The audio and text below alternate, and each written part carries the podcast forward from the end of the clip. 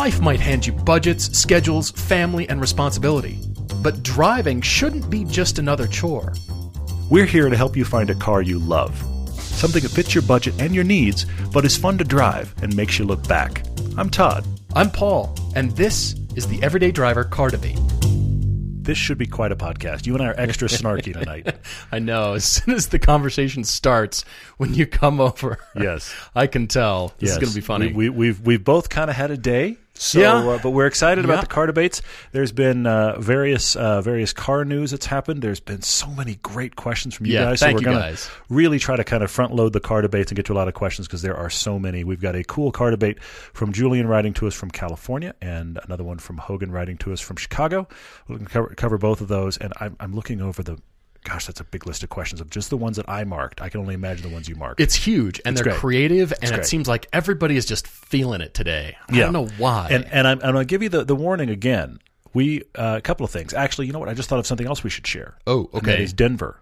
oh, We're going to do a Denver meetup. wow, yes. I should mention that because it's coming up quick. And if you're if you're not listening to the podcast the day it's released, if you are, hi, happy Friday. Thank God Friday came this this week because I've had a week. But but if you if you're a little bit behind, we are coming to Denver in a couple of weeks. It's it's actually a Uh, little over week a and a week, half. a little over a week. Yeah. we're going to try to do some sort of meetup dinner. It's going to be very very informal, total meetup dinner. We'll so watch this space kind of on on Facebook. We'll let you know where we're going to be. Twitter, Right. etc. We'll let you know. Maybe Boulderish in Possibly. that area, Yeah, yeah, not quite Denver, but Probably thinking more Boulder. Yeah, so yeah. just think that area. So if you'd like to join us for dinner somewhere, look at our social media platforms. We'll be mentioning where that's going to be, Yeah. which is Yeah, yeah. interesting. Uh, but also keep in mind, 300th podcast is coming up very soon. that is all questions all the time and great. none of them cars. That's right. All right. Well, guys, we're jumping right into the debates. As Todd said, we've got one from Julian Yu. He's out in Pomona, California. Both of these debates, as a matter of fact, are about a $10,000 car. Mm-hmm. And I will just say I consider the $10,000 car to be a 10,000 to $15,000 car. That's my range that I'm looking in. Well, well to your but credit, they did give me some limiters in here that are above 10. yeah, to your credit, both of these guys said, I want to spend 10 grand and then proceed to give a Paul limiter a few thousand dollars above that. So they know who they're talking with. Which I like. For sure. Yes, they they know who they're dealing with here. So Yeah. Julian is a longtime listener, first time emailer. Julian, hello, thank you, man, for writing sure. in. Really appreciate it. He gives us the car history, but I want to get to the car that gave up the engine after 205,000 miles. Yes. Right after his friend drove it. he, he said, Huh, coincidentally, I let a friend borrow it strange and then it blew up. I don't know what happened. Yeah. Well, and, and here's the thing. Here's the here's the worst part of that. If they're actually a real genuine friend of yours, you're not going to call them on it.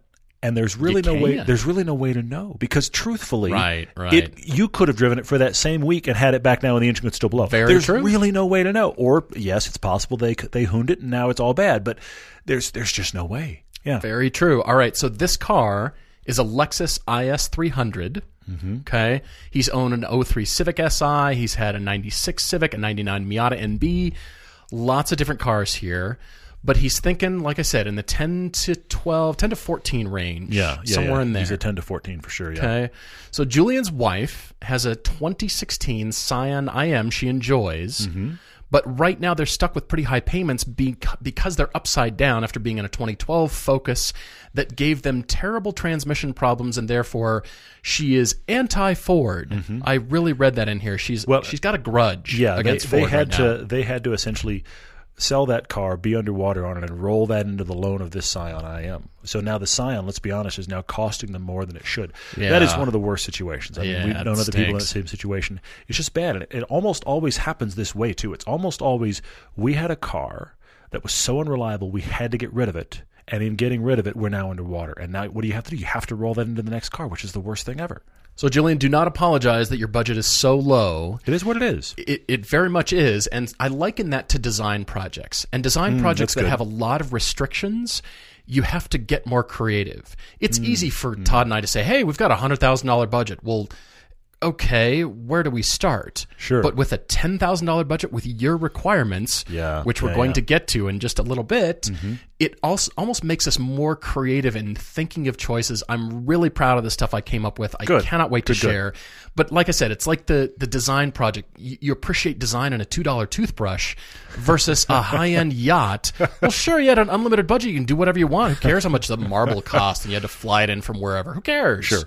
But this toothbrush, look at the design, and it was inexpensive to manufacture, and it's this great thing that feels good in your hand, and blah. You get the point. Yeah, I But do, I do. The 10 to 14 range is what he's looking at. He says, Paul limited to 14,000, but we're looking at 10. Mm-hmm. And the goal was to not have payments at all because of the high payment they, they currently make on his wife's car, as we mentioned. Yep. Another four years left on that thing. That's brutal. That's true. and then brutal. the Lexus died unexpectedly. yeah. So this is where their options are at. They had some unexpected medical expenses, unfortunately. We're sorry to hear that. Yeah. So that further cements the budget in place. So 14 is what I'm dealing with. Even though I had a wild card, but I want you to hear it, Julian. Just open mind, and then you might be right. able to find them for less. So just Good, good, good. When you hear that, just keep that in mind. Then there's two other things that are going on here. The catches, as he puts them, because he, he said you know he had that NB Miata. He'd love to have another one, except for the fact uh, he's a drummer Yeah, he has to carry his drum kit places. And his wife, she okay. If if the world were on fire, you know the lava, the flows that are happening in Hawaii Oh, right yes, now. yes, if the yes. lava's coming down the street and she needs to save the car, his wife could probably drive stick. But short of that situation, his wife does not drive stick. Right. That's a good way of putting it. You need to get out of here, and um, Yeah. you're transporting some very angry tigers, and there's lava flow coming. I think you're going to learn. She's gonna Right she, she can drive stick well, but she doesn't want to have to. So that means he can't have a tiny car that's stick shift because he'll have to borrow her car to take the drums, and now she's stuck. right. So we have to have something that theoretically he can enjoy, and it can be stick, but it's going to be only driven by him. But it has to be able to haul the drums. Right, because when he had the '99 Miata, he would steal her car to go to practice and gigs. Mm-hmm. Yeah. I'm guessing the kick drum doesn't really fit in the Miata, and you kind of need something I don't know, wagony, maybe hatchy and At, wagony. at least, at least Hatchy and Handley for or sure. Yes. maybe go the Roland digital drums. I had a friend who had that kit. He had the all digital stuff, and he really liked it because you can practice with headphones, and all you hear is just tap tappity tap tap tap tap. I could I could hear that discussion with the band right now, Julian. I can hear that. I mean, they hey, work. They've hey, used hey guys, hey guys. I, I, I love what we do. I'll be at our next gig, but I just want to let you know I bought a Miata, so I sold the drum kit, but I bought these digital drums. It's going to be awesome. Really, guys, believe me. I me. kind of like that idea, actually. Well, you can change all the frightening. different sounds. It's you can frightening, get so but many I different like it. sounds out of the different pads because you can buy a ton of pads and they're all digital and you can go right to the mixing board anyway. and they and they stack in a Pelican case that fits Yeah. perfectly in the back of the Miata. Problem solved. Julian, thanks for writing in. You're buying Miatas. Perfect. Well done. the drums are expensive. The car has to be really cheap anyway. that limits our budget even more. So he says, "All right, even though Julian prefers stick, he's okay with the automatic. Mm-hmm. all right, and I'm guessing his wife might want to drive the car after we get done Possibly, yeah. suggesting some things. Okay. He's out in Pomona, California. Have you ever been out to the drag strip out there, Julian? Fantastic place. Uh, yeah, it's uh, actually a lot of fun when the uh, NHRA comes through. But it means that he's sometimes also driving in LA traffic. Which Well, makes yeah, automatic you know, something. 30 you're miles really not east gonna of complain downtown. about. You're really not going to complain about that at all. Right. Sometimes he goes to Orange County, but okay, he's got some commuting to do, and he's got the drums. Yeah. He says he can fit those into smaller sedans like the Impreza and the IS 300. The IS is dead. Mm-hmm. It's behind you. It's in your past. But he's been looking at this first generation Mazda Speed 3. Even though he's not a huge fan of the torque steer, that's part of its charm. You could That's, look at it that's that really way. that's that's fundamental to who it is. Yes. I mean, it's kind of goes hand in hand. Mm-hmm. He's also looking at the first generation IS 250 and IS 350s, which is his choice. Second choice for him is an Acura TL for his budget. Kind of looking at the two, late 2000s Subaru Legacy GT. Yeah, But yeah, he's yeah. thinking, well, head gasket issues with on the high mileage Subarus. I'm not sure. And then he's also extra cautious about anything German because of maintenance, especially at that price point. Mm-hmm. Sure, I yeah, definitely get it. You know, you can't really shake this stigma apparently. So, yeah, I've been thinking A4 Quattros, E46s, but I'm going to leave that off my list for now. okay. Good. I'm All right. going straight in. Okay. And again, don't worry about your budget because to start off with, I found you something that's almost half your budget, Julian. This wait, hey, everybody listening, hang on. I knew that was hang on to something. And if you're commuting, like hang on to the handrail because this is I don't know if this has happened before. Paul is coming with half the budget. Well, I'm, that's where I'm starting because then I, I will I know You're, you'll blow, it out. I get that. All right, so it's a 2001 Okay. Honda Prelude, hmm. 51,000 miles. Okay. It's available in Georgia for $7,900. It's a fun little car. Now, How we doing on drums? not so great. I'm still Yeah. thinking of cymbals and kick drums, and Yeah. even the big floor toms are going to be a problem with that car. So This again, is why you like the digital drum. digital drums. I get it. That's funny. So just saying, fun, inexpensive cars. you have to go yeah, back, yeah. but who cares? It's a Honda Prelude. They're a lot of fun. I still like how they look. They are cool. Many Honda Fits. Many Yes. Honda Fits. Yes. For your 10 A to plethora 14. of Honda Fits. Yes. Would you say we have a plethora? Yes. And then I went to the Honda CRZ EX. Okay. Found you one with 27,000 miles for 11.9, Julian. That might fit the drum, maybe. Now, Maybe. it's it's marginal. I went kind of to the, you know, Honda Prelude hatch is essentially what this car is later on down the road. Yeah. So maybe again, it depends on if you can leave the kick drum and the floor toms at the place where you practice and just bring your snare. Guys, we're only playing gigs where they already have a drum kit. That's what we're doing from now on. I mean, theoretically, drummers should be carrying the lightest load possible. They just roll up with their sticks, and that's it. hey, I brought a few mallets instead. All right. So that led me to your car, Mini Cooper, Okay. Yeah, I see it for sure. because For this sure. Mm-hmm. genuinely has a chance to fit a drummer's life. Yes. Take out the back seat. Uh, it's practically a pickup. I mean, I, I genuinely use mine like a pickup. You could fit a drum kit in there, no problem. If it's a pickup, and then you have the tonneau cover that fits, you know, sticks up a little bit. Anyway, Terrible. suddenly we've got a Nissan Pulsar NX. Anyway, Well, hey, it was modular. It's Remember great. those cars? It's all you ever need. So I found you a third generation F56. This is the 2015 Mini Cooper or the Mini 1. Two door hatch, all right. Okay. Okay. It's not the S, but this car had, remember, the 1.5 liter three cylinder turbo Okay. in yeah. Mm-hmm. the base, the entry level car. If you want the Mini Cooper S, that bumps you up to the four cylinder, more horsepower. Yeah. But this one that I found you, six speed auto. So right within your price point, okay? So Sure, it's sure, sure. 13 or so right in there. I bet you could find a bunch of them. But I wanted you to have a more modern car and something that you wouldn't fear, okay, even though it technically is German, it's still going to run like the hatches, Hopefully. the long-lived hatches that we know and do love. do a lot of mini research because you have a, a ton of minis you can work with. I mean, obviously, I have the the older, it's the R53, and you know those tend to be at least in mini world fairly reliable. But then there are the oddballs, and there are some generations more than others. Do your research, but I like that you're bringing up many because I actually hadn't gone there. I'm like you're bringing it up because you can find so many options out there. You could chase the right one. You may find the weird car like I've got. Who knows? yeah, that's kind of what I'm thinking. But that brings me to my wild card choice for you, Okay, Julian. all right. It's also a Lexus because you've been Lexus guy. I thought, what a great way to come back home. 2014 Lexus CT 200H. Hmm. Picture that in your mind. Mm-hmm. It's kind of wagony, kind of hatchy. Yeah, yeah, yeah. There's some hybrid and eco-ness going on, but you never is. have to put it in that mode. You can leave it in sport mode, which it has, yeah, yeah, yeah. and that affects the throttle and the steering. Okay, so Sure, sure, sure. brings you some sport. Forty. It's kind of the Lexified Mazda Speed 3. It's not quite Well, that hot, but it's kind of the Lexified It has the engine car. out of the Prius, and it's built on the Corolla platform, so it's, it's a, kind it's of a weird Lexified car. everything. Yeah, it is. Anyway, yeah. 46,145 miles Hmm. for $15,000. Now, Okay, I see it. that's a bit much, but see it. they might take 14.5 maybe, Hmm. but only 46,000 miles. I found it at Alpha Motorsports in Fredericksburg, Virginia. So Hey, they exist. call 'em up. There's more than that available, but I course, give this to you as an example. example. It was Yeah, in yeah. black, black on black. It's something your wife can drive. It's Mm-hmm. got the four doors, drums all day long. You could probably fit the whole trap set and the whole kit in there, hi hats, everything. Everything goes in, and it's still got a modicum of sportiness to it. sure. Yeah, yeah. I would say. so yeah. it does have the sport mode, but yeah, there there's some trade offs in this category. But again, 2014 car, it's still a modern car. Okay. And it's a Lexus. So it's coming back home to that for you, Julian. 15. Interesting. I see it. I see might it. Might be able to find one for 14.2. Maybe they'll take 14.5. Talk them down. I like it. Say, hey, the guys recommended this. Give me a deal. Funny. That's where I'm at, Julian. So I like it. Take this in consideration, but otherwise go drive some stuff. Maybe that Prelude or yeah, Yeah. Mini Honda fits. There's fits everywhere. Yeah, that all day long for for the for, for sure. I I read his mention about the first gen Mazda Speed three, and then I read everything else, and I thought, wait a minute. Especially when he got down here to the Ford, uh, pardon me, the Ford, the Subaru Legacy GT. Mm-hmm. He brought that up and was like, I don't know, how's that going to be high miles? And then I thought, wait, wait, hang on. Mazda Speed 6.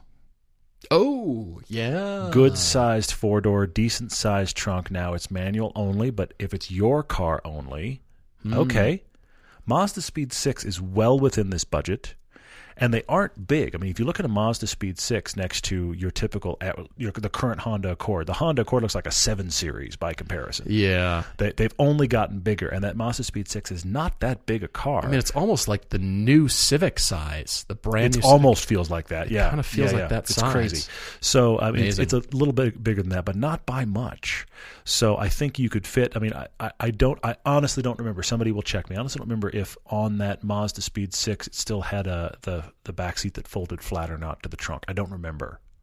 I'll give you the benefit of the doubt on that. But I can't either remember way, offhand. But either way, it's it's a decent sized car. So between your trunk and your back Roof seat, rack? no, no, no. between your trunk and your back seat, I feel I feel confident you can get your drum kit in there, and I think it is. I mean, it gets rid of the torque steer problem that the Mazda Speed Three has, and it's a it's a rare car. It's a fun car. I think I- if you're going to look at the Speed Three, which I, I see why, you need to drive and find a Mazda Speed Six. Mm, that's a good one.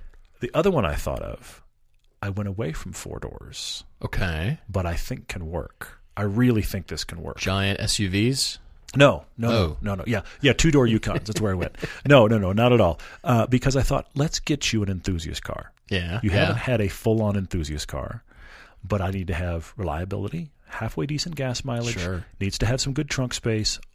Let's get it in automatic so your wife can drive it. I actually say go either way, but the first gen Hyundai Genesis Coupe, you can get these Good. all day long for this price. You drop that back seat; it has genuine pass through space. I fully believe you could get your drum set in there.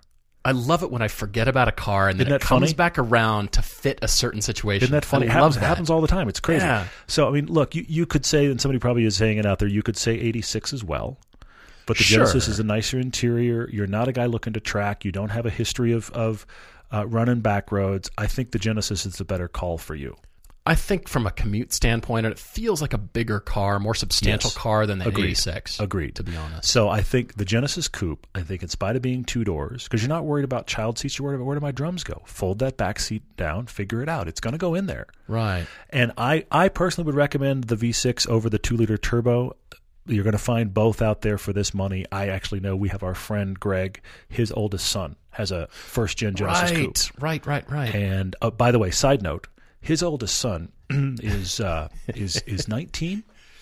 Is he 19 now? Uh, pretty much. Okay. And uh, and he has a Genesis coupe that is that honestly he got he got it for like 10 or 11 grand. right. And it's it's a it's uh, I may get that a little wrong, but it's about about what it is. It's like 10 11 grand I think is what he paid for it. Um yeah, this is his kind of first big car purchase. his his monthly payment on the car is just over $200. Right. Didn't he say it was 210 or something like that? His insurance in Los Angeles for the car every month is $250.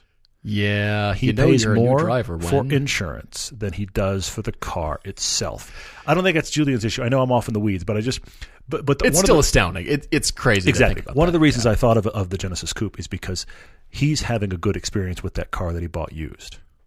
And I think those cars run well. They seem to be pretty reliable Yeah. over time. Yeah. So I, I think it's a real option for you. I, I, I'm now I've gotten you in a full on sports car, full on rear wheel drive sports They car. really are. Yeah. So I say go for it. They're probably what about uh, eight, ten years old at this point, but still you can find them with low miles Why and not? great Why shape, not? Yep. and they still look really good. They still look really relevant. I think over time the first gens have aged really well, and the second gens haven't. I, I we mentioned Yeah, this the before. styling is a when little the bit second when the there. second gen came out, because the the front was kind of controversial on that car. I, I kind of thought, oh, okay, cool, all right, you've changed it, all that kind of thing. But I don't think that second gen front uh, actually aged very well. The first gen, now when I see it, still turns my head. Looks great. Cool. I like it. All right, Julian, you've got some deciding to do, some driving to do. So you and your wife need to take a Saturday. Go have some fun. Hopefully you find something. Let us know what you get. But we will move on to Hogan's email here. He is in Chicago.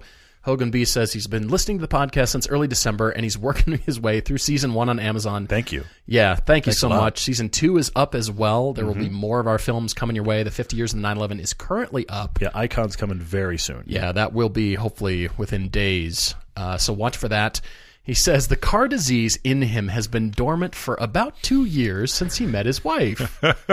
Sorry about our damage to your marriage. I'm sorry. Wait. and then we reactivated it. That's what we do. Uh-huh. Yep. So he's got this car debate here. He and his wife, Rachel, are in Chicago and they've been doing a year of volunteer service. They're currently in that. They've been fortunate enough to have family and friends support their efforts. Mm-hmm. And then before moving to Chicago for the year, they sold both their cars and most of their possessions to raise money. Wow. Wow. Holy moly. Yeah. All right, so now they're preparing to move again and they need to go buy a car. They're going to be moving to Richmond, Virginia. Mm-hmm. Well, while you're there, how far is Fredericksburg from Vir- Now Paul's cro- cross shopping cars from various Yeah, car this is interesting. You're close. Go on a little drive and realize shop. that till now. All right, funny. so they're going to be moving to Virginia. Their budget is also 10 grand Mm-hmm. and his limiter for me is 12. Yep. So 10 to 12. Yep. He says, I realize that isn't much more. Well, you'd be surprised because of what I found. Okay, good. So he and his wife are going to be sharing this car, but right now there's some tension in the house because there's practical, reliable versus how fun and enjoyable. So Yes, there's for the sure. Rachel versus Hogan. Yeah. I, I, I want both, but what do we do? Yep. So, with that said, here's the requirements Rachel has four doors, Mm-hmm. reliable. It's got to be low maintenance, of course, decent mileage, and automatic transmission. Okay. All right. So he's got his requirements a lot less here. He just wants fun. Pretty Mm-hmm. much a go kart would be fine with you, I'm sure. Bring it. Yeah, why not? you and I'll go for drives, Hogan. It'll be great. What stuck out in your email here, Hogan, is the sentence where you said, I want something that other people will notice when they ride with me. That has stuck out in my mind in my shopping for you. Hmm. Okay. Says the interior doesn't have to be great, doesn't matter. And then he kind of gives us a little bit of history, includes a pickup truck, a Mustang, a Honda Accord. And his wife Rachel has only ever owned a 2004 Volkswagen New Beetle, which she loved until the interior promptly fell apart, as you do. Yeah, I guess. Yeah. And then Did the they bud have this. fall off the dash? How did that work? no, no car has ever had more headroom than the new Beetle. By the way, I, just the next time you see one on the road, I just I challenge you. Next time, whoever you are, next time you see one on the road, just look at the glass of the person sitting in it and just see how much headroom they have. I don't care how tall they are. I can wear my entire hat collection. Seriously, like all it's of them. unbelievable. If you get, whenever I have seen a small woman driving a new Beetle, it's so funny. it feels like another person could sit on their shoulders. it's like they're driving a bubble car. It's the craziest thing. We're thing. playing Marco Polo, so uh, yeah. Anyway, Anyway. All right, so this last thing is, is they have this option of buying from a company that finds cars for people doing the work that they're doing. Mm-hmm. So he says what they do is they pick a car based on a price category and then some requirements, like you're giving yeah. to us. Then they find one and do a full reconditioning process on that vehicle before they turn it over to them and they buy it. Interesting. Okay. I mean, the well, AAA does that. As a matter of fact, they kind of have a car buying service. Sure. You tell Yeah, them what yeah. they want, and there's a few other companies around the country mm-hmm. and probably around the world that do this very same thing. Yeah. But keep in mind, Hogan, that they're going to want to be paid for that extra step. It's not just we're finding you the car. Yeah.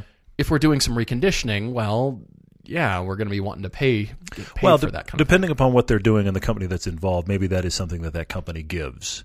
But either way, It's gotta be there built into there the is a- price there is somehow, an extra though. layer. You would think because they've got to make money somehow. I agree with that. I take that point. I came up with a car for Hogan, and I Okay. came up with a car for Rachel. Okay. You guys duke it out, and you have at it. I wasn't quite sure. Oh wow! where to leave it. Not not only have we interjected this problem into your marriage, but Paul's going to give you the two sides and just go have fun. Good luck, kids. Pretty much, it's like celebrity death match. Remember That's that? that's terrible. That's terrible. Here's the cars. Have at it, and um, They're We'll giving see. them. They gave away their stuff. They're giving of themselves. they're being nice people. And into the middle of that, you drop kind of rock'em sock'em robots and just say, "Have fun." and I'm giving you options here. I I don't see a problem. Okay, the car for Hogan Okay. is a 2016 Ford Fiesta ST, 46,000 miles for $7,500. You're Did you know kidding. I found it in South Dakota, $7,500, everyone. Fiesta STs are now $7,500. seventy five hundred dollars for Just in case you didn't get that, yeah, Fiesta STs. And this is a 2016. Only 46,000 miles. Is it salvage? Is it cubed? Did they somebody It's grind it across a parking lot? You're it's ready to me. rock. Could show you the listing. I'm. It's gray with black wheels, but who cares? It's a Fiesta ST. Who cares? What I I Seventy-five hundred dollars. They are now that low. Can you believe it? no, I can't. That checks every box except for the automatic transmission. Yes, it does. However, I'm gonna think that she will probably put the kibosh on that and say no. Teach her to drive stick. Here I am, the idiot over here that spent five grand on a mini, and meanwhile, Fiesta STs are over here at seventy five hundred. Boy, I was Just saying. one there. Which could be a really awesome winter Hoonmobile. You put a couple of plastic lunch trays under the rear wheels and They'll go do have anyway. fun all winter. They'll do it anyway. Yeah. Yeah. Okay, so that car's probably out, but I just wanted to tease everybody with that car. I am I am completely shocked. Pretty crazy, that. huh? 2012 Acura TSX Sport Wagon with 42,500 miles for $11,400. That's pretty compelling. That's in your price range. It's under the Paul limiter. It's in Florida. Rachel, this is your car. Hmm. And Hogan, it does fit the bill. It's something that other people will notice. That car's kind of rare. Mm-hmm. People will say, "What? What is this car? How come I don't know about this car?" Hmm. It's four doors, great gas mileage, reliable, wagony, somewhat fun. It's not going to be the most enthusiast No, hair on fire no. car on the planet, but that's kind of what I'm hearing. Yeah. You need some Yeah, space. You just need a good road trip car. You need something Mm-hmm. unique. 2012 Acura Okay. TSX Sport Wagon. It's in your budget. They probably take 11. I bet you they'd take 11 and Nice. it's yours in Florida. Let me know if you want the link. Very cool. All right. I, I wow. All right. I went all over the map. My wild card is the one that I'm kind of happy about. You're still stunned it about forever. Fiesta I, STs. I, I'm trying to reset It used to be here. 12.9, but no longer. God, that felt like that was four podcasts ago. Things are dropping. Anyway, I, I, I am going to mention. Look, you're you're wanting to have an enthusiast car. You've never really had a car you consider a true enthusiast car. You, you've asked a little bit to kind of have your entry into enthusiast cars purchase here, and that Fiesta ST gets it done. So thanks for listening. And uh, no, but- And we're so- done. So, as a result, look, I want to bring up two cars that I think really fit the category of being enthusiast cars that are friendly for you, but cars your wife will like. The question mark I have on both is the reliability question Hmm, sure. because they're both German. One is a 3 Series BMW. You'd be amazed how much 3 Series BMW you can get for your money. I looked Probably today. pretty new, right? I was shocked. I looked today and I and I put that hard cap on at 12,000. And I Okay. put another hard cap on at 60,000 miles Oh, really? and okay. still had pages of options. And I'm talking really? 07 and newer. Really? So if you're going to shop 3 Series or the other one I have for you is the Volkswagen GTI. Nice. Both of Excellent. those cars, I think, check every box. I think Rachel would be happy in it. I think you'd enjoy driving it. The thing is, you're going to have to shop not cars, but owners. Because there's so many You're pages, gonna you're need- saying? Because there's so just- many available? Well, just sh- what I'm saying is shop owners. Who is the owner that owns this car? That's good. This is what I'm saying. Kind of like like when I bought my Mini. Yeah. See if you can find somebody. And I, found, I remember I, I stumbled across one that was like a guy and his wife who owned it since new and taken great care of it and had 50,000 miles. Like, I'd buy your car. Wow. So- wow. I think if you shop those cars and you find and, and, and don't get them from a used car dealer because you don't know what the status is, but if you buy them from a person, It's true. and you can find out the story of the car and it's been well taken care of, I think then those cars in your price point will be reliable for you because you know what you're getting. Hmm. So three series, I think shop three series, surprise yourself at what's possible. Volkswagen GTI, you can just get them. You can just go out and get one. They, they, they exist for this price, and I think you guys would like that car. In that same category, the Mazda 3 Excellent. a, yeah. a surprisingly fun car to drive, but yet it's also for Rachel. It's a normal car. It's just a car. Go out, drive it. It's going to be reliable. They they're available for this price. and fun and probably pretty new, too. Yeah, you can do pretty well for this money. So shop Mazda threes. Those are a good one. Excellent. And then my wild card because I I think in 300 podcasts I maybe have brought this car up one other time. Oh. You're going to go. Where do I get that serviced? Because it's a fair question, but it's not a complex car. Uh-oh. You can get them for this. The Suzuki Kizashi. Oh, my gosh. Yes. No When you mentioned to me this budget and you said you want a car that people are kind of curious about, every time I see one, I see one occasionally in Salt Lake, every time I see one, it turns my head. And they're not common either. They're not, and they look great still. They're great looking. They were great little four door. Whatever you envision in your mind, this is the size of a Honda Civic. That's the Kizashi. It's that size. I just not- like saying the word, really. It is. It is absolutely. It's it's a good looking car. It honestly was a. It's one of those situations, kind of like the Chevy SS uh, or the the Pontiac Solstice kind of world. Right. They're good cars as a brand is dying. And parts and services, the question mark, though, for that car. I mean, what about Yeah. just filters, oil filters that fit that car? They- what about I can't think in the modern time that you're going to be like, I don't know where to find it. I think th- there's got to be available.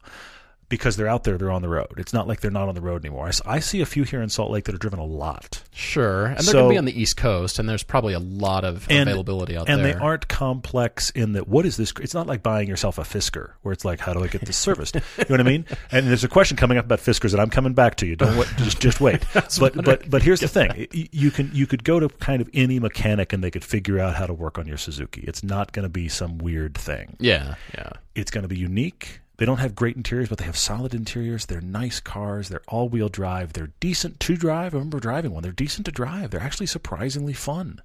So I know I'm in wild card territory because it's who makes Suzuki's, but this will get you looked at. It'll get you what is this car because it's a cool little car. I'm staying there as my wild card. Fantastic. Wow, excellent stuff. I love stuff like that. I forgot about Yeah, yeah, yeah.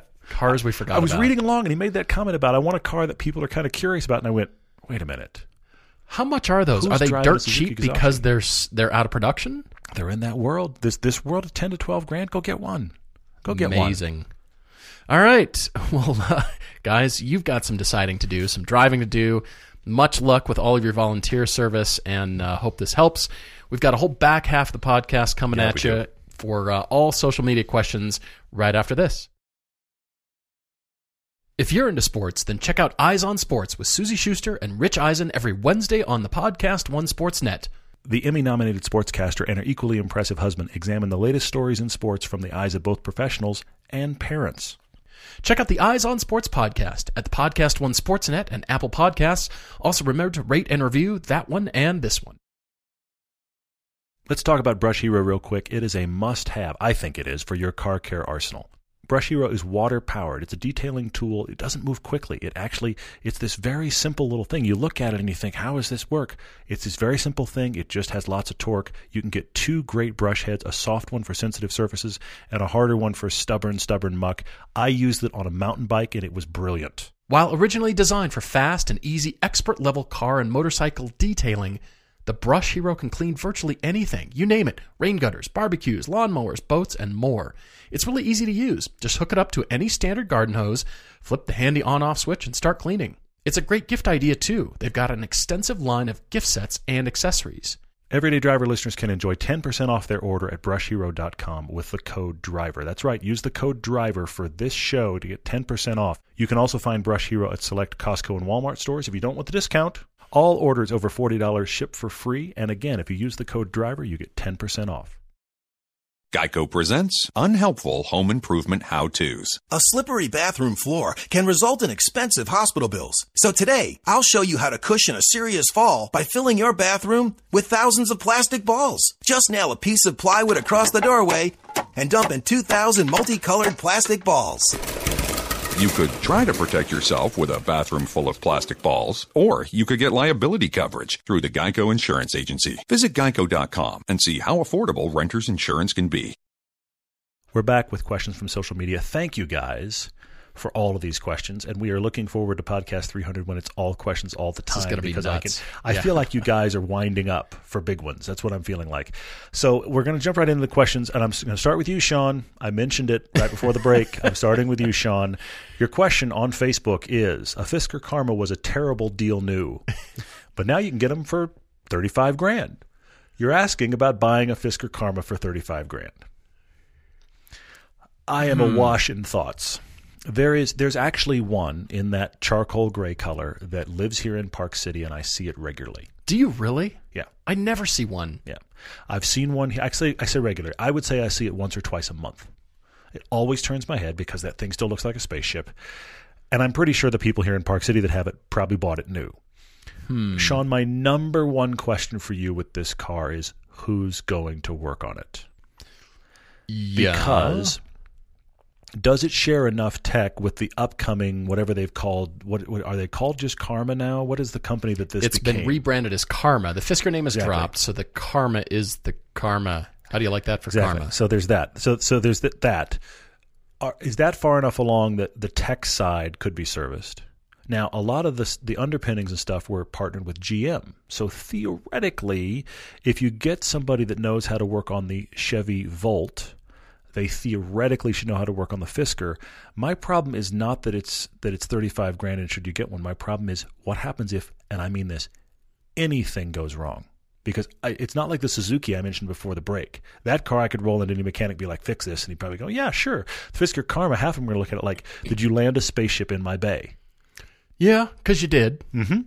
But, if you had yeah. said, if you had said they were fifteen to twenty grand, I would say take the leap. Thirty-five or so grand, you're taking a gamble on what if it stops running. Yeah, I liked the uh, the commentary on dropping a V8 because Bob Lutz did. He called Yeah. it the VL Destino, Yeah. Destino, Yeah, yeah.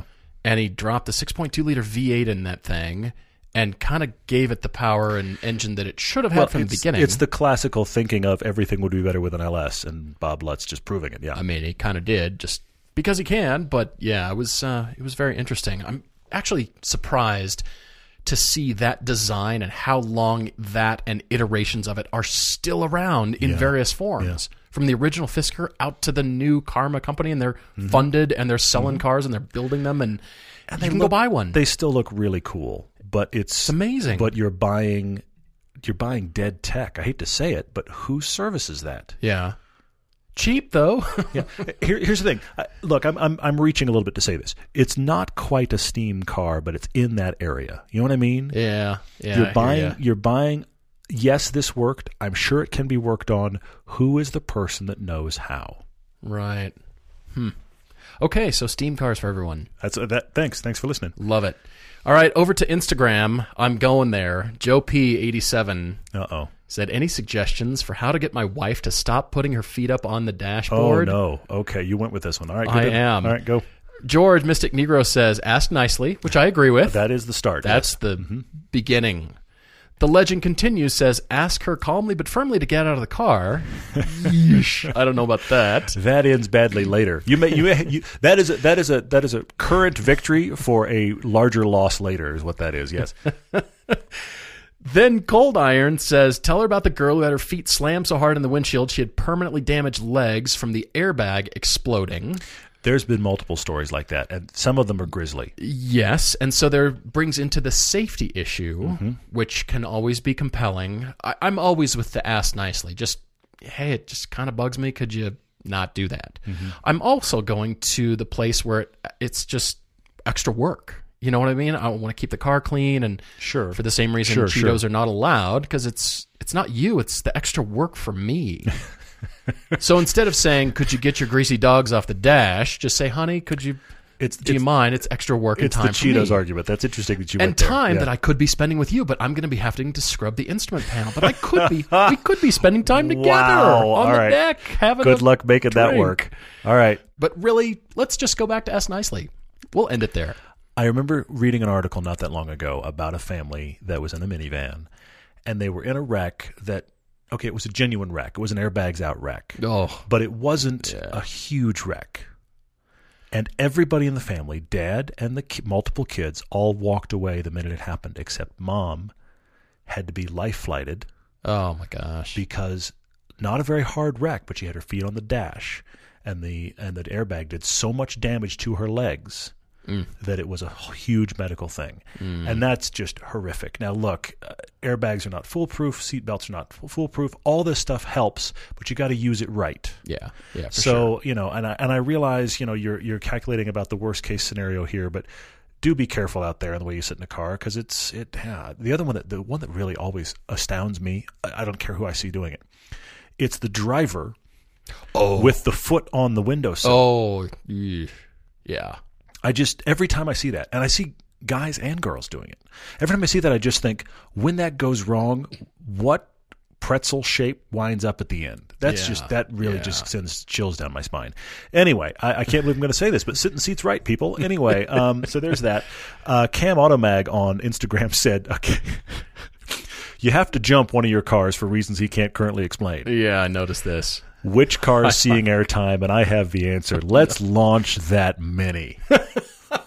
I I want to launch that. I mini. like it. I like it.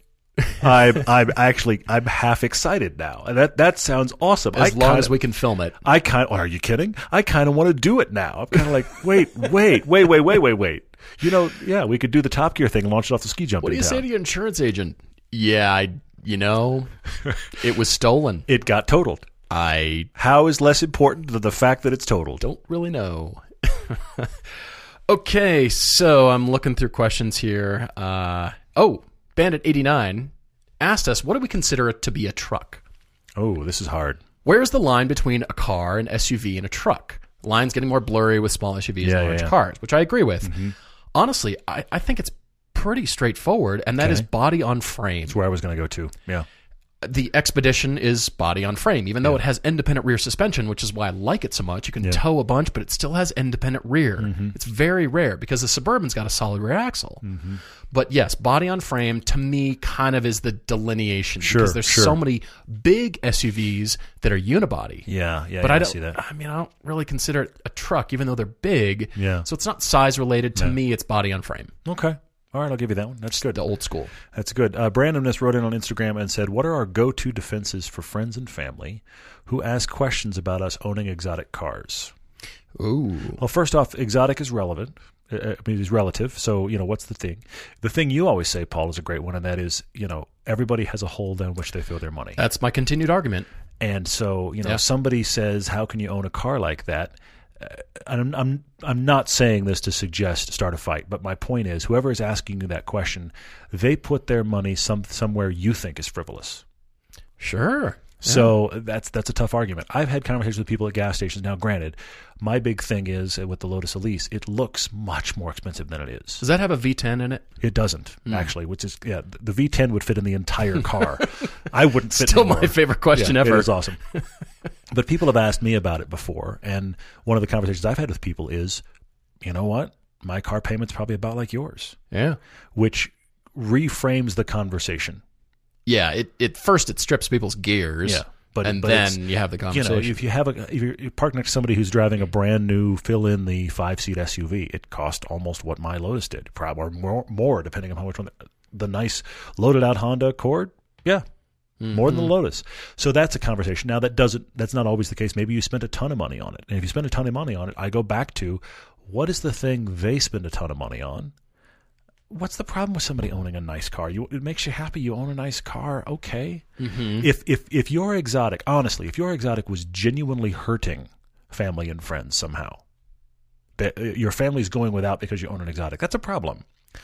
But come on, drive a car that you find fun. And what's the thing they do? I we all have our thing. drive a fun car. Sure. I hear you. All right. Well, there's a, a question on here about cars and coffee from Simtar Star. Oh, I like this. Yeah. He's asking for quick basic tips for a first time cars and coffee. Where do I park?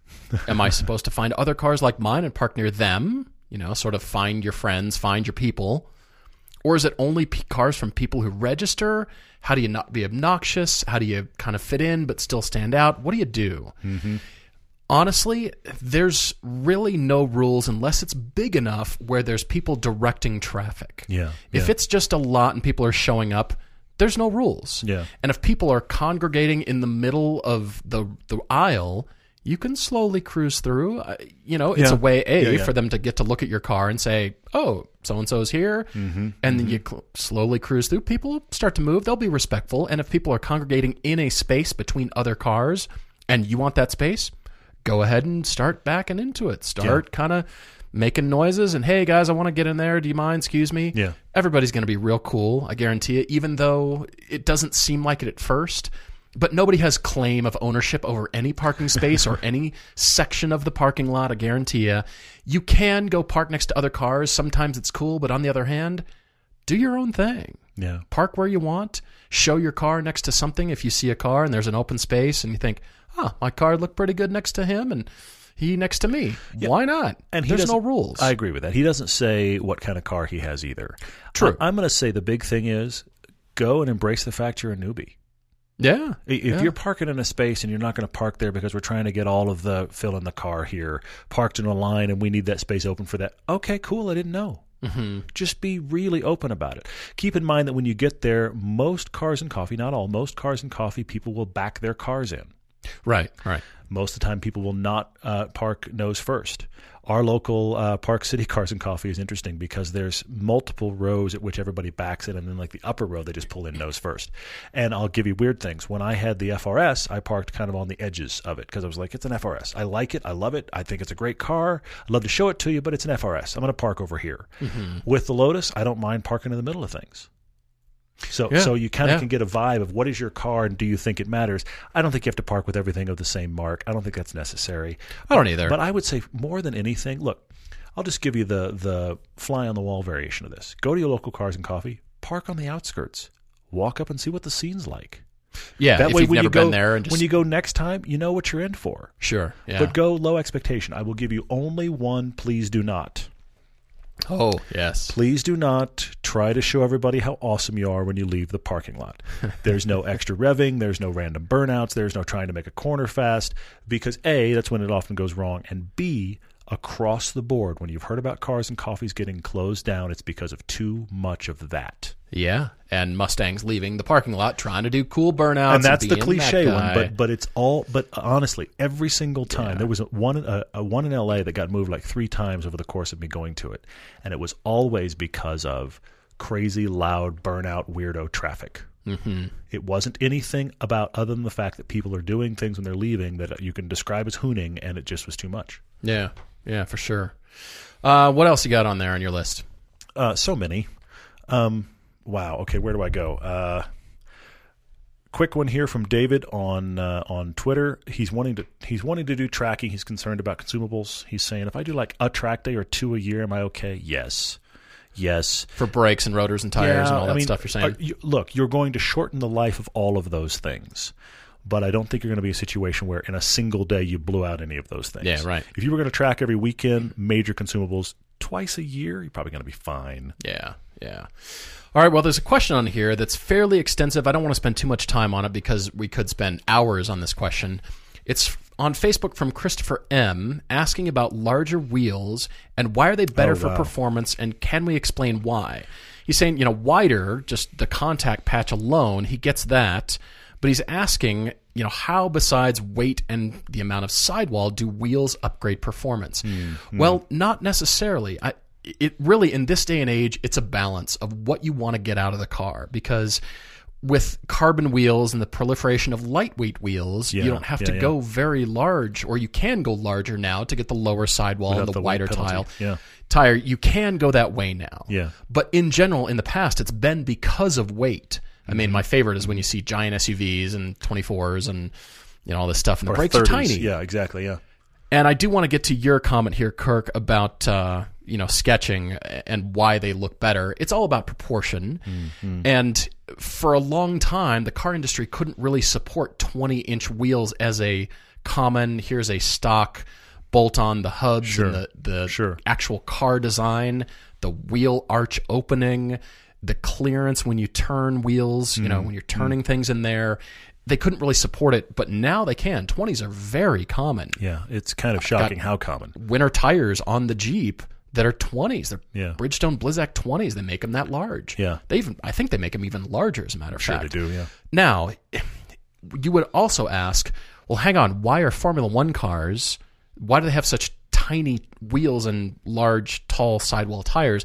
That's an entirely different category and that's because at that level, Formula 1 car suspension is nearly nothing and the engineers are calculating the tire flex mm-hmm. into the geometry of the suspension because there's such little suspension travel. They can't have that much suspension travel. Mm. So they're counting on more tire sidewall to be able to to have that suspension, even though they're you know really high speeds, all that kind of stuff. So there's Yeah, a yeah. a real trick between weight and balance and width.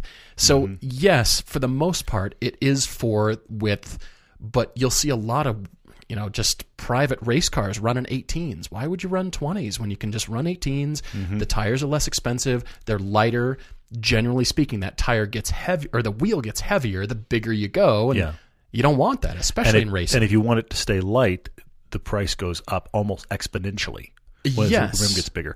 I mean, the the short answer as to why this started is because of trying to avoid sidewall flex. If you can get less sidewall flex because performance you have issue. a lesser sidewall Yeah. and it's got a stiffer sidewall on a performance tire, we can go with a bigger wheel. We get less flex. Oh, the car is now more precise.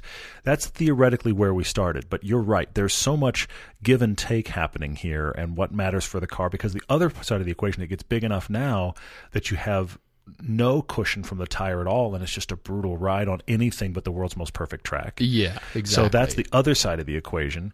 I mean, it really is. Look, look. I'm going to go a different way to explain the, explain the issue. Look at the difference in the stock handling between the ND Miata mm-hmm. and the stock F86, right. Right. GT86. Sorry. Look at those two. The difference is the 86 is a fairly stiff chassis. The ND has a lot of body roll. They're both gripping just fine.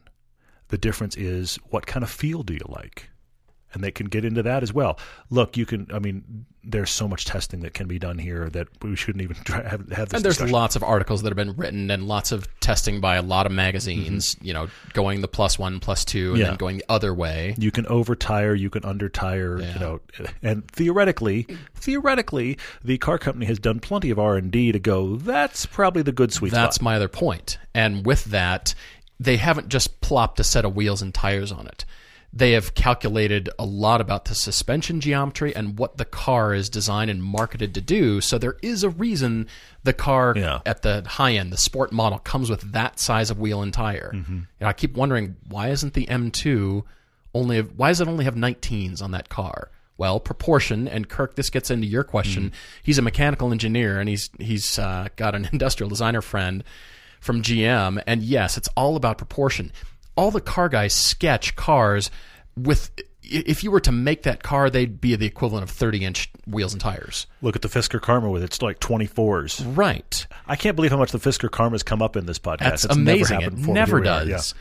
But yes, it's again coming back to proportion. It just looks better in the sketch. But if you try to translate that Mm, into something like the Fisker Karma, it's just it doesn't really quite work. It would be better with a little bit better Hmm. proportions that are more. Uh, they resolve themselves better rather than forcing it. Sure. And so when you see big, huge wheels and tires on a car, and it's just, uh, I know you wanted to do it, but you would have been better off going to 19s or 21s or something in there instead of the 24s, something like that. So in this day and age, the big answer, we could go on and on about this, but it Yeah, is yeah. a balance of cost. The ride comfort you want to get out of it, or the sportiness and handling you want to get out of it. Mm-hmm. It has to do with the the sidewall height and Wheel weight. what are you going to do with stuff, that? All these factors. and the weight, because Kirk, you bring up the carbon fiber wheels. Yeah, Yeah. I mean, Yeah, yeah. we can go big wheels now and be actually lighter than 17s or 18s. it's crazy. It's crazy. Yeah. So it's changing constantly, but you have to go for what the car is, and then ultimately it kind of comes down to how much do you want to spend. Yeah. it's like driving on the autobahn. It really is a factor of how much money do you want to spend on fuel. That's how Hmm. fast you're going, unless you're super duper rich and whatever you don't care. But you kind of get what I mean. It's Yeah. just how fast you're going depends on how much money you want to spend that day. Maybe everybody drives faster on Fridays because they get paid. I don't know, just a theory. I think it's Friday. Uh, Miata Baltic Adventures wrote in with a mini debate. I want to see if I can cover this real quick. He's about to have um, th- the next three months for his job, just for the next three months, he's going to commute more than 200 kilometers a day. Holy moly! So he's thinking about buying a car for this purpose. So he's just going to have it for a few months. He's going to buy it to put a ton of miles on it. Okay. I'm wondering. It sounds like because you're talking kilometers, you're not in the U.S. But I'm going to start with the U.S. version of this car, the Chevy Volt. Hmm. So it's the Opel. What was it? The, Ampera. the Ampera. yeah, yeah, yeah. Overseas. Yeah. The reason I say that is because they've dropped a ton in value, so you can get one pretty inexpensively. You're going to have, you know, uh, like 25 miles, so let's say 40 or something uh, kilometers on all electric. And then it's going to get decent, but not great gas mileage, but decent gas mileage. You want this to be a four door car that could also carry family and a dog if need be. It's big enough for that. I also think at the end of three months, it's going to be almost a wash in what the car's worth. I think you're going to lose very little money in that three months. I don't think, I mean, they're not worth much now. I think three months from now, with a bunch more kilometers on it, you're lost a little bit, but not much. You get in it, you get out of it, you can be done. Now, look, we could go chasing off a bunch of other tiny little hatchbacks, but certainly do this as well. But I just, that car stuck out in my brain as you know, just get it, commute in it, be done with it. I like that. There's a question over here on Facebook from Thomas P. It says favorite air freshener scent Oh gosh. and least favorite too. Well, my favorite air freshener scent, well, it's just really the scent of leather, like leather conditioner worked into the seats. And my least favorite is anything that doesn't start with L and end with ether. Okay. So Well, anything else, that like sorted that out. pine or Nice. potpourri or Nice. whatever, or that poopery stuff that's in all the Vegas casinos. Oh, it's called man. poopery, and you Yeah. can buy it. And it's Yeah. anyway. That lady who invented it prints money. Anyway, Uh, J Doherty seven eight seven on Instagram said, "Convince my wife that an Envy Green Fiesta ST is a cool car. Uh, that is impossible. I cannot convince your wife of anything, and my guessing is you probably couldn't either. Uh, but having said that, back to something we said before, what would she like to have? Yeah, Because a Fiesta ST is not. I mean, look, it's more expensive than I'd like to buy a purse. We talked about the purse tax before on the Yes, right. on the on the podcast. People have talked about the kitchen tax. One guy wanted to have a really nice car, and his wife said, "I'd like a really nice kitchen," and he bought her a really nice kitchen, and there he went, and got the car. So, so, but what what is the thing? so. What is the thing she would like to have? Because here's the thing. My wife, who understands my crazy proclivity for ridiculous cars, if I brought home an Envy Green Fiesta ST, she'd be like, "Wait, so where are we going? Wait, wait, wait. What That's vacation we actually your car now? I mean, she would she would have so much of a struggle with me having that car, and she knows what a bad case of this disease I have. so I'm gonna I'm gonna say have a conversation with your wife about look, I just want to do this. It's gonna be funny. I I, I want to enjoy it for a bit. It's not gonna be a forever car. I just want to have it for six months or a year and just enjoy this car. Why not? It's a fun color. Let me play, and see. I, I, she loves you. She's going to find the reason why that makes you happy. But the question is, what equivalent kind of thing? And I'm not even talking cost. I'm talking about what's the crazy little thing she'd like to have. Yeah, Have the conversation from that point because convincing her it's a good idea, it's not a good idea. It's a Fiesta ST. It's a ridiculous car, but man, is it fun. And get it in a crazy color. I applaud you for that. maybe it'd be less than seventy five hundred dollars. You know, Who knows, man? at that color, maybe. Who knows? Hey, steel. Just saying. All right. Well, our friend the Reese, uh, Reese asked if there could ever be a resurgence of wheel-to-wheel racing, or do we think motorsport is less relevant to the average working guy than it was in the 50s and 60s? Well, yes, I, I take your point, and I think you mean anything that is not the highest level of racing, like Formula One, even Le Mans, even you know some of the the Yeah. GT classes in Le Mans. Uh, Yeah, I, I definitely get your point because a lot of the high end racing is dominated by teams with money. You Yeah. you win and you're competitive only if you have money because you can buy everything. It's like the New York Yankees; they Mm. just buy the talent, right? Okay. Discuss. I know that's a controversial statement, but I'm just throwing it out there. well, for that it's sports, so I'm lost now. It's just talking about the Well, white hey, I'm over here. too. Eh, You get the point, but yes, I I still think there is, and the resurgence is coming in the form of everybody discovering it, or people watching series that aren't the highest end. Mm-hmm. I mean, the Pirelli World Championship is a great one. There's wheel to wheel racing, genuine Yeah. close quarter Yeah, racing yeah. in that, and it's not the high end. But you've got Audi R8s and Mm-hmm. Cadillacs, and you know there's still privateer race teams Yeah, yeah, yeah. um, yeah, Chance invites us out to the track many times, and I wish we could go more. He shoots but amazing shots at those things too. yeah. and and there's genuine at the almost. You know, I've I've just crossed over into the pro ranks. I used to mm-hmm. be amateur, but I'm mm-hmm. running a team now. You know, those kinds of race series, whatever they are. I I still think that resonates with a lot of people, and people are kind of into that more. Even though I do love Le Mans, I love Formula One. I think you know what you, you're touching on something that's that's dawning on me as we're talking, and that is I think the average person, not the race freak, the average person, I think when they recognize the car as something that looks vague like something on the road, I think it engages them more. Why do NASCARs have Toyota and Chevy badges? They're Right. not a car you could buy, but there's that Yeah, they're, they're trying to get that connection to something you could own. Oh, it looks kind of like an Impala. Not and they're really. they're nothing. Yeah. The the name is so the I think only thing. I think in when you see Ferraris and Lamborghinis and these kind of things, you know the the Corvettes that kill it in the in their series, but it, it feels connected to cars you see on the road. I think that connects more people. I don't know that racing is ever really going to grow again, but I think I still feel like that connects people to it. Yeah, for sure. All right, what else? Anything Uh, else? We've got uh, Duncan. You wrote in on Facebook. I found this one. I'm still debating it. I think it's that difficult. Track Daily Crush. oh, okay. Fiesta ST, Civic Type R, GTI with Performance Pack. Ooh. Track Daily Crush. I do think this is difficult. Ooh. I hmm. I th- I think I have an answer. This is one of those answers where I may change it after we record the podcast, but I think this is my answer. Okay. I think the track car is the Fiesta ST. Because while it's not the fastest of that group, it's it's a laugh and it's disposable. I would I wouldn't feel any mechanical sympathy for hooning it until it broke and then fixing it or buying another one. Now you've discovered they're seventy five hundred dollars. They are. Fiesta ST track car. Why not? Now a big track is going to run out of breath, but it's just going to be fun. So Fiesta ST for the track car. Hmm. I'm c- I'm considering in this situation. I went to the extreme part of the daily. I'm commuting in Los Angeles. I'm going to go GTI, and I'm going to shockingly crush the Civic Type R. Wow. I know you're surprised. I'm surprised too, but I think that's my answer. I'm crushing the Fiesta ST because of Yeah. your reasons. Because it is so disposable and It's disposable anyway. Trash compactor, here it comes. yeah, I, I want the the power and the feel out of that Civic Type R that I, I love. see that. I see that. It's fun. It, It would be very fun. Mm-hmm. Brilliant on track and commute in the GTI. Okay. Yeah. All right. Crush the Fiesta because they're disposable. They're seventy five hundred dollars. Clearly. Doesn't don't you have that on you Those right of now? you that listen that are still paying off a Fiesta ST from you hate us so much this podcast, you don't even have words. you knew it was coming back around because Yeah. they keep dropping in price. You can't say well. Anyway, we'll leave it there. What else? Uh, I had la- uh, last one. Remember the Exige? I mean, Exige we drove? Oh yes, Yes. He's selling that car. I saw his He's note selling to that car. And so his question is Why are you writing- thinking something? You're- No, no, no, no, no, no. I have. I, We're we launching can- the mini off the cliff, No, no, no. and you're buying that. His no, his question is, if he's coming out of that car, okay, supercharged Elise, the the Exis, okay, he's coming out of that car. GT350 or Corvette C7?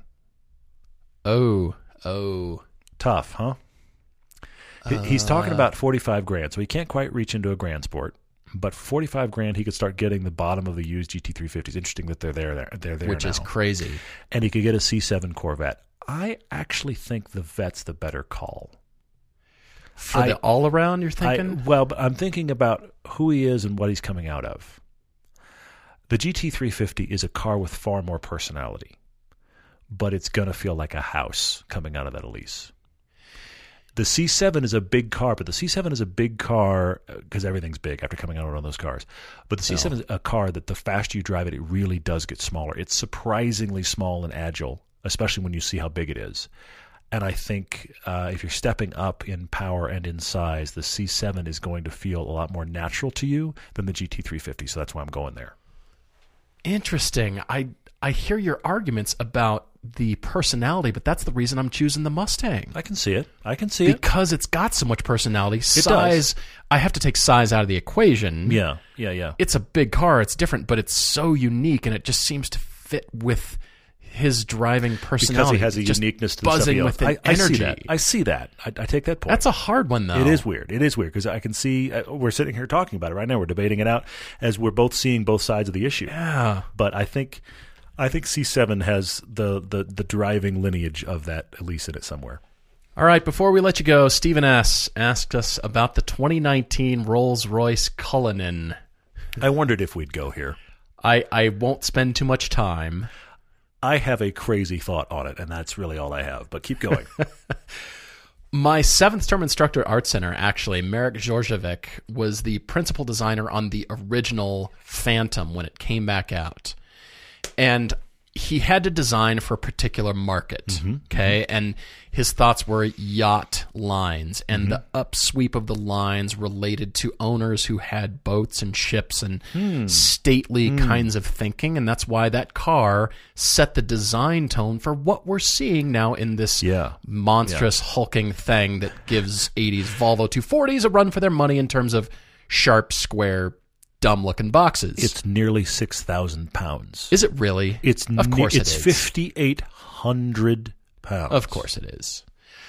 I question why we have to keep going with that theme that is over 10 years old now, Mm-hmm. as far as upright, unbelievably boxy. And I'm thinking, this is the future of car design?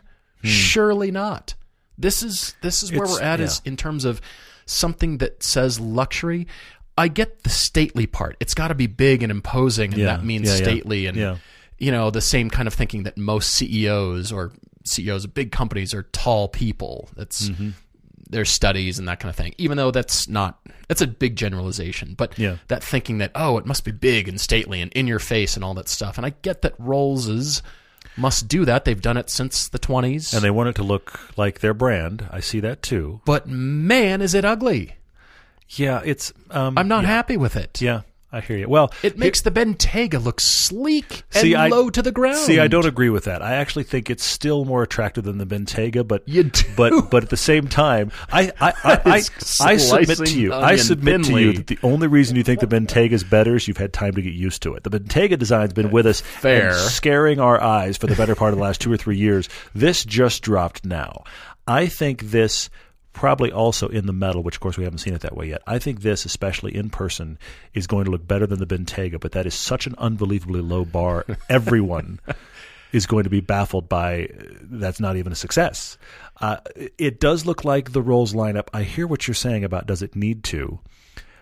I I saw this and I had one thought. Okay.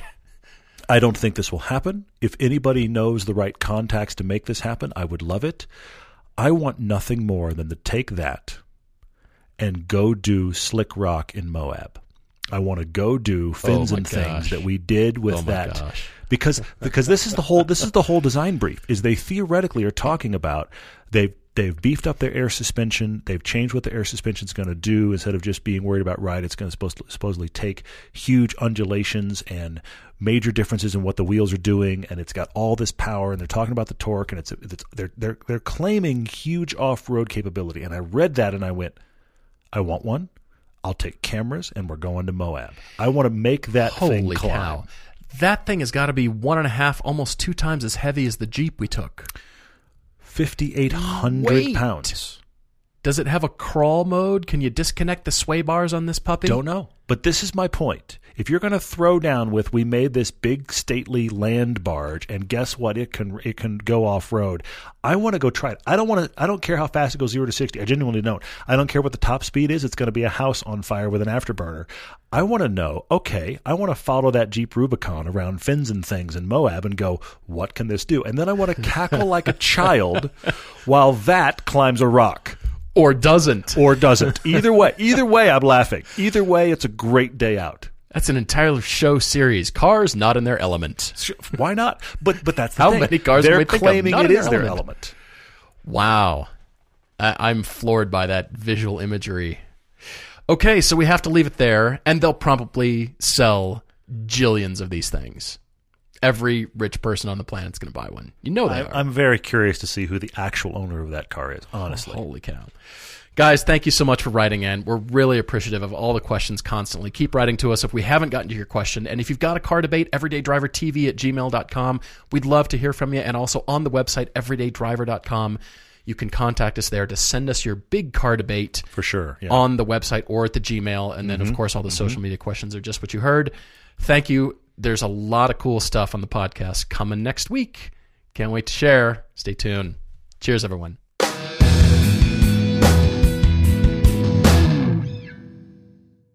Technology Truths, brought to you by Geico. Technology Truths. Truth, you will certainly send any text about your supervisor to your supervisor. What's with Janet's bangs? Did she lose a bet with a weed whacker? LOL. And send.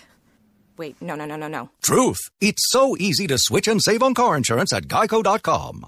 Janet, I think my phone was hacked or something. Geico, 15 minutes could save you 15% or more.